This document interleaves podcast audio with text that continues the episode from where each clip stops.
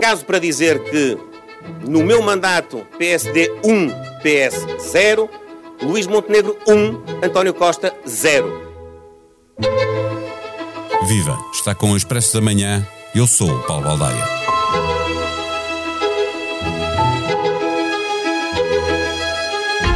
O PSD e o CDS perderam a maioria absoluta por um deputado e perderam cerca de 6 mil votos, mas voltaram a ganhar as eleições. O PS, por seu lado, perdeu mais de 22 mil votos, oito deputados e perdeu, pela 12 vez consecutiva, as eleições na Madeira. Visto com esta frieza, o resultado das regionais do passado domingo traduziu-se na vitória do PSD e na derrota do PS. Mas esteve muito longe de ser Luís Montenegro 1, António Costa 0, proclamado na noite eleitoral pelo líder social-democrata. Há quem não saiba perder e anuncie como grande resultado ter mais votos que os Juntos pelo Povo e o Chega, como fez o candidato do PS na Madeira, mas não saber ganhar revela maior azelice política. A noite já foi difícil para os vencedores, enquanto Costa se ria com o resultado, mas a semana não deu mais descanso ao presidente do PSD e Montenegro não aproveitou para afirmar a alternativa. Chegados ao final da semana, conversamos com Sebastião Bugalho, colunista do Expresso e comentador da SIC, sobre os labirintos da direita. O Expresso da Manhã tem o patrocínio do BPI.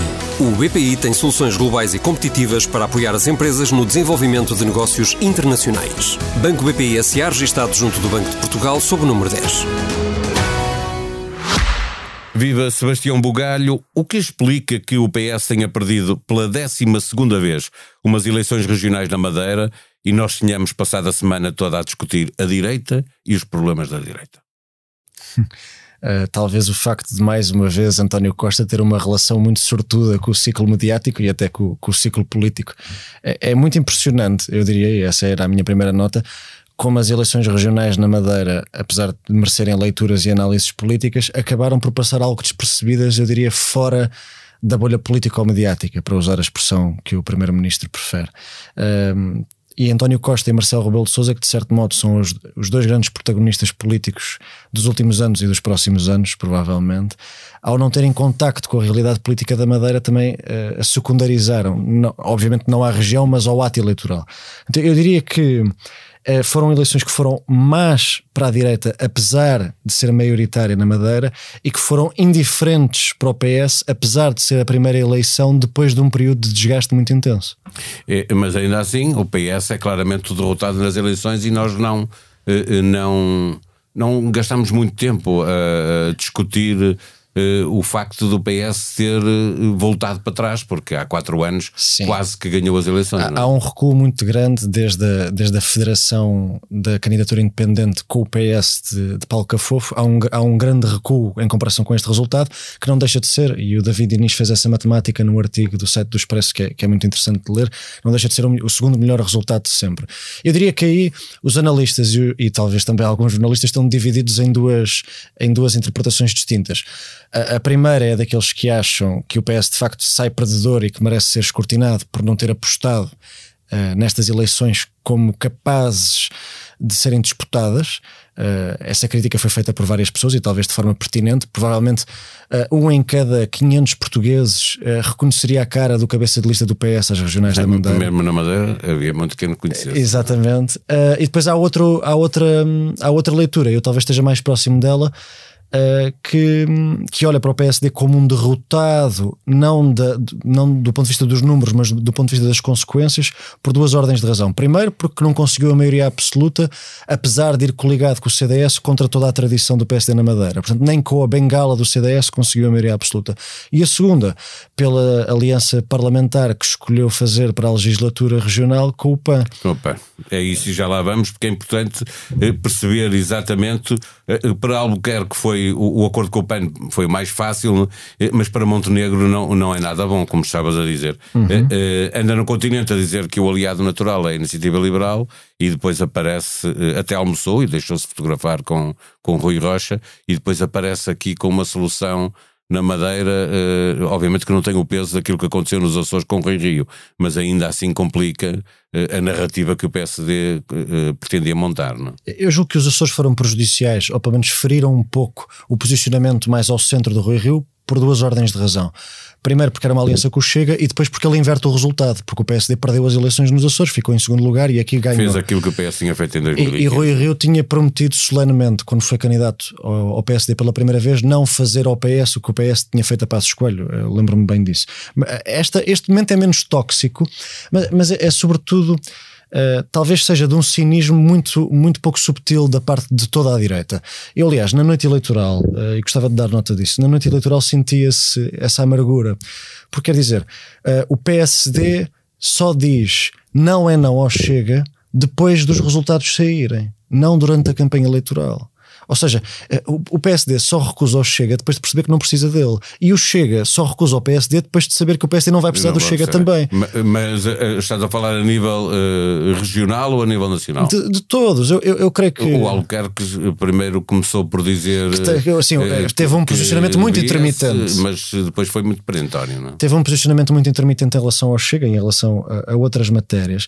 Mas aquilo que eu, que eu vejo é que não, não há forma de uma alternativa política se assumir numa região ou no plano nacional sem credibilidade, muito menos contra uma maioria absoluta. O, uh, o ativo mais valioso de Luís Montenegro e aquele que está, está, a ser mais difícil de conquistar é da credibilidade. E nós, quando queremos credibilidade, temos que manter a nossa palavra. Obviamente que para um eleitor do espaço político do centro-direita, a vida se torna mais complicada ou mais azeda, se quisermos, quando uh, vemos a promessa solene de Montenegro não é não, 24 horas depois de Miguel Albuquerque, que está que é dos órgãos nacionais do PSD, quebrar a sua palavra de forma tão flagrante. Quer dizer, como é que nós aceitamos uma promessa solene num ambiente em que a palavra deixou de ter valor? É mesmo um cenário muito pouco simpático, tanto para os dirigentes do PSD como para os eleitores que gostavam de votar neles. De qualquer forma, Luís Montenegro fez mal em, colocar, em colar-se de forma tão evidente à vitória de Miguel Albuquerque, uh, saiu-lhe o tiro pela culatra, porque não era esta a vitória que ele esperava, obviamente, uh, mas tinha como fugir às responsabilidades e assumir uma leitura diferente de, dos resultados, ou fez bem em livrar-se em definitivo do Chega? vamos ver é, é, é, por isso que eu lhe chamei cinismo, que talvez pareça uma palavra um pouco forte, mas que eu, que eu julgo que é, que é que faz mais sentido, é que é mais verdadeira para, para, os, para os nossos ouvintes.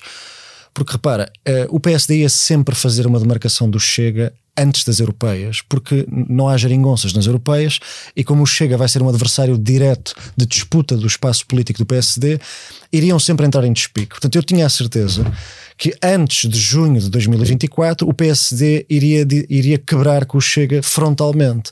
Havia duas leituras uh, dentro do PSD, inclusive dentro da permanente de Luís Montenegro, há visões muito diferentes sobre como lidar com o Chega.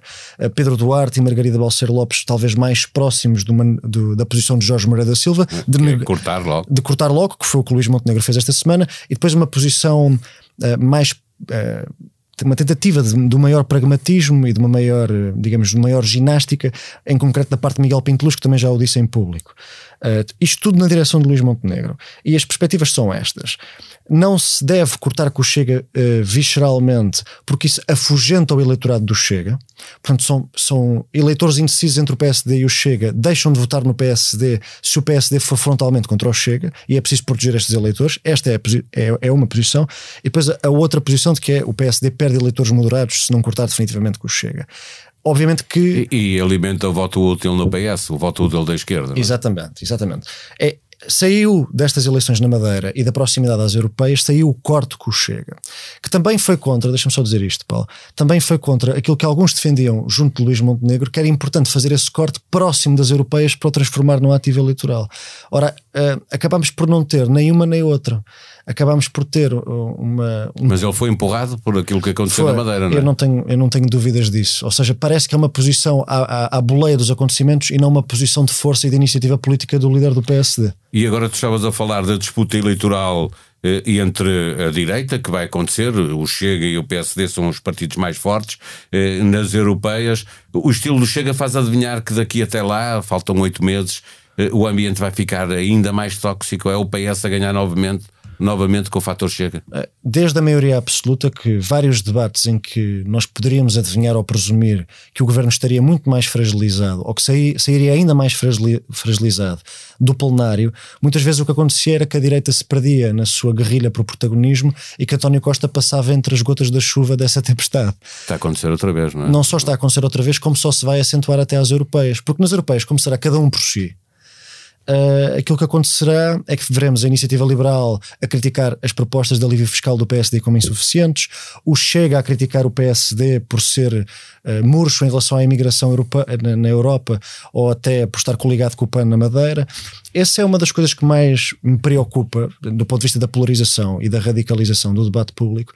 É que tu repara bem o que é que vai ser se chegarmos às legislativas de 26, ou seja, quando forem e tivermos André Ventura em campanha pelo Ribatejo, pelo Alentejo, por todas aquelas regiões onde mesmo onde há mais esquerda, a direita que há é muito verdadeira, é muito autêntica, dedicada à caça, dedicada às touradas, eh, com vários empresários da agropecuária, e o Chega poderá ter um monopólio dessa direita dizendo o PSD e o CDS governam numa região autónoma com o apoio daqueles que querem destruir o nosso mundo.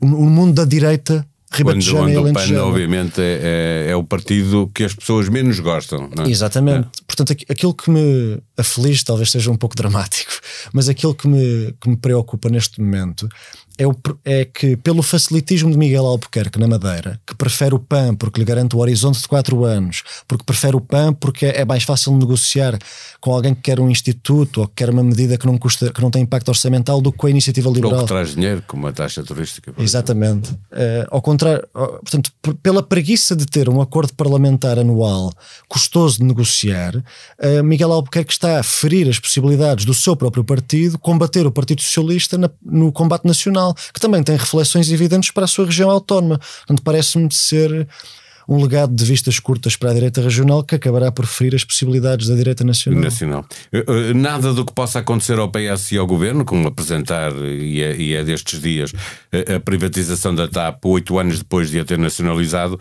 é suficiente mal para, para António Costa, porque a direita anda sempre a lamber as feridas da disputa eleitoral. Vamos mesmo ter que esperar pelas europeias, mas é possível que as europeias ajudem a direita eh, a perceber quanto é que vale cada um e, e, seja possível fazer o caminho a partir daí, contando com uma vitória do PSD, obviamente, senão o PSD terá um problema. Ou seja, eu concordo com o primeiro ponto, que é as europeias serão um barómetro útil, umas primárias para o futuro de, das soluções nacionais, no sentido em que neste momento de reconfiguração do espaço público da direita, as europeias ajudarão a situar o peso até negocial no futuro de cada um. Só que se forem de tal forma distribuídas que se torne uh, que, que, não seja óbvio qual delas é que é a direita liderante. Isto é, se João Coutinho, cabeça de lista às europeias, tiver 10%, se o Chega conseguir um bom cabeça de lista às europeias que, que conseguir 14%, 13%, talvez 15%, e se o PSD navegar na, na, na barreira dos 19, 21%, é uma direita que cresce, excetuando o PSD, mas é uma direita que dificilmente se entende, porque André Ventura não resistirá a hostilizar e a tentar comandar essa direita. Mas aí é possível que o PSD faça o caminho ainda com Montenegro, com resultados desses? Com um resultado desses, acho que seria impossível, com franqueza. E quem é que teria uh, capacidade que... para pegar no partido e unir a direita? Eu não sei se o na direita, mas julgo que aí só há um nome possível, que é, que é o Pedro Passos Coelho. Uh, aliás, todas estas situações de, de, de, passos em falso, de presenças que correm mal, de excesso de voluntarismo, uh, acabam por uh, trazer à memória essa, pelo menos a autoridade interna que Passos Coelho concedia à direita. Eu julgo que ainda é cedo. Uh, tem-se sussurrado, ainda, ainda há dias a Ana Lopes escrevia isso numa newsletter do público, tem-se sussurrado que António Costa poderá convidar Mário Centeno a integrar a lista às europeias, tendo em vista depois de ser comissário europeu e até vice-presidente da comissão, porque tem esse prestígio. Eh, se isso acontecesse, acho que a vida ainda estaria mais complicada para o PSD, porque Mário Centeno tem uma popularidade considerável ainda. Eh, portanto, parece-me que não é nada fácil uh, a vida da direita, nem no próximo ano, nem nos próximos anos. Aquilo que aconteceu na Madeira obviamente que ficar a um deputado de, de, uma maioria absoluta não é um mau resultado, mas aquilo que está a acontecer depois disso é francamente prejudicial às chances da direita se conseguir re reconfigurar com um peso eleitoral para enfrentar o PS de igual para igual. Sexta-feira, dia de nova edição do Expresso nas bancas, igualmente disponível online para assinantes. A manchete faz com a implicação do atual Ministro dos Negócios Estrangeiros no caso de corrupção na defesa. Um dos acusados no caso Tempestade Perfeita, Paulo Branco, implicou o ministro João Cravinho no caso da assessoria inventada para pagar 50 mil euros a Marco Capitão Ferreira. Está para chegar às livrarias um livro escrito por dois pesos pesados do gabinete de Pedro Nuno Santos no governo. O ex-secretário de Estado Hugo Mendes e o ex-assessor Frederico Pinheiro escreveram patos desalinhados não voam. E o livro promete uma defesa da TAP e críticas a António Costa. As mais recentes ações dos jovens ativistas em defesa do clima são tema central na edição deste fim de semana. O perfil desses ativistas e artigos de opinião sobre o tema trazem uma mancha verde à primeira página do jornal. A sonoplastia deste episódio foi de João Martins.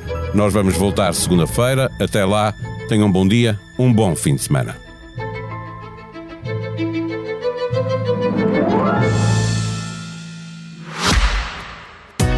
Expresso da Manhã tem o patrocínio do BPI. O BPI tem soluções globais e competitivas para apoiar as empresas no desenvolvimento de negócios internacionais. Banco BPI SA registado junto do Banco de Portugal sob o número 10.